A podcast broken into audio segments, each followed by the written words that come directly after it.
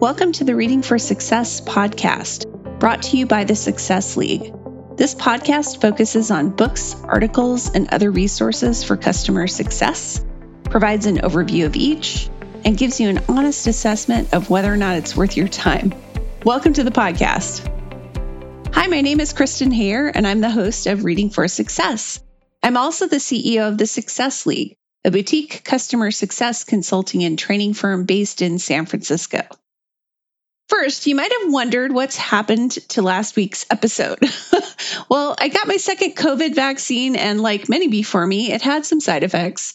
So, that said, it was well worth it, and I'm very excited to be able to travel again in a few weeks. Second, we wrapped up our book, The Effortless Experience, last episode, so I'm going to review articles for a few weeks before starting in on our next book Silos, Politics, and Turf Wars by Patrick Lencioni. This author's books are somewhat controversial. Some people love his storytelling approach to making some practical points about business, and others don't think his books have enough research behind them. I fall squarely in the middle. Some of his books have really appealed to me and been very impactful, and others have fallen a little flat. I'm very interested in the topic of silos and turf wars, so I'm very excited to read this one with you.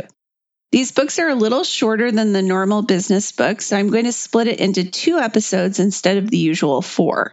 We'll kick this new book off on June 9th.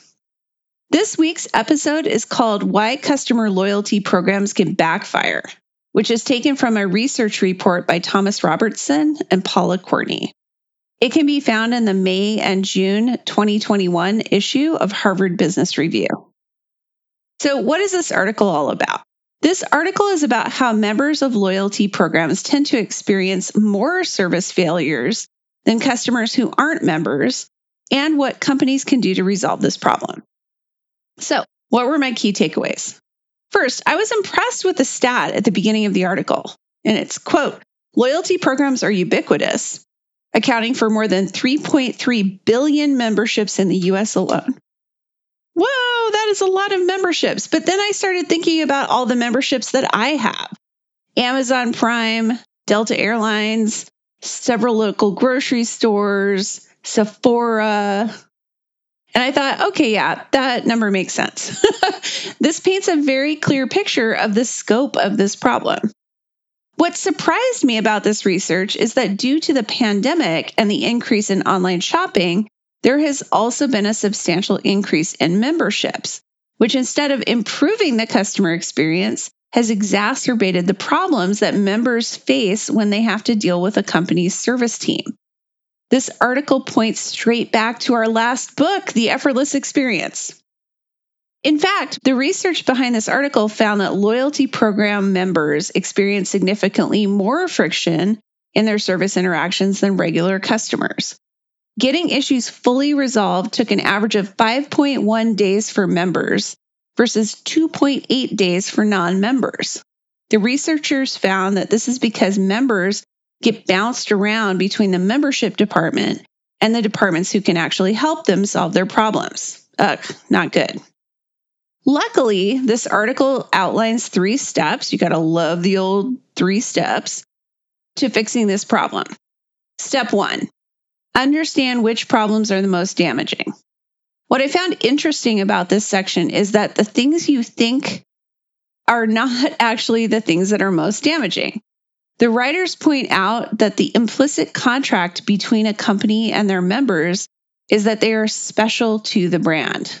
The things that are actually damaging to loyalty are the things that signal to a customer that they don't know who they are, they don't trust them, they don't care about making it easy to do business. And those are things like making customers pay for return shipping or make them provide an original receipt with a return. Step two is to deliver on the benefits that protect against future defections. These are things like access to limited time offers or exclusive events, free shipping, free returns, alerts when items go on sale, notifications about shipping and delivery. During the pandemic, these were things that became even more valuable because they helped members feel special, even when supply chains were impacted and delivery times were slow. Step three is to integrate loyalty programs with the overall strategy and processes of the business. The researchers found that when membership programs were siloed in marketing, they tended to create more friction with customers than when they were integrated with other teams. It is frustrating for members to be bounced around. Think back to our last book. And if the loyalty program is integrated across operations teams, it creates a more streamlined experience. The final point that the authors make is that online shopping boom isn't going anywhere. We've all had not just 30 days or 60 days, but over a year to develop new shopping habits. Loyalty programs need to create better experiences for members or they will do more harm than good. So, is this article worth your time? I basically just summarized the entire article for you. So, if your company doesn't focus on the retail, travel, or entertainment verticals, you can probably skip this one. However, if you're a CSM or CS leader who is either in one of these verticals or sells to these verticals, you should really check this article out and possibly dive into the supporting research called The New Reality Understanding the Retail Consumer Experience During a Pandemic. Next week, I'll review another HBR article I'm super excited about that focuses on the hybrid workplace. I know I reviewed an article several weeks ago on that same topic, but this article dives a little deeper and also has a different take. I think this is an important topic for all of us as we emerge from the pandemic. If you're a regular listener, please take a couple of minutes to subscribe, share Reading for Success with other customer success professionals, and rate the podcast. If you have questions or ideas for the podcast, I would love to hear from you. I can be reached at Kristen at thesuccessleague.io. Thanks for listening, and I hope you'll join Reading for Success next time.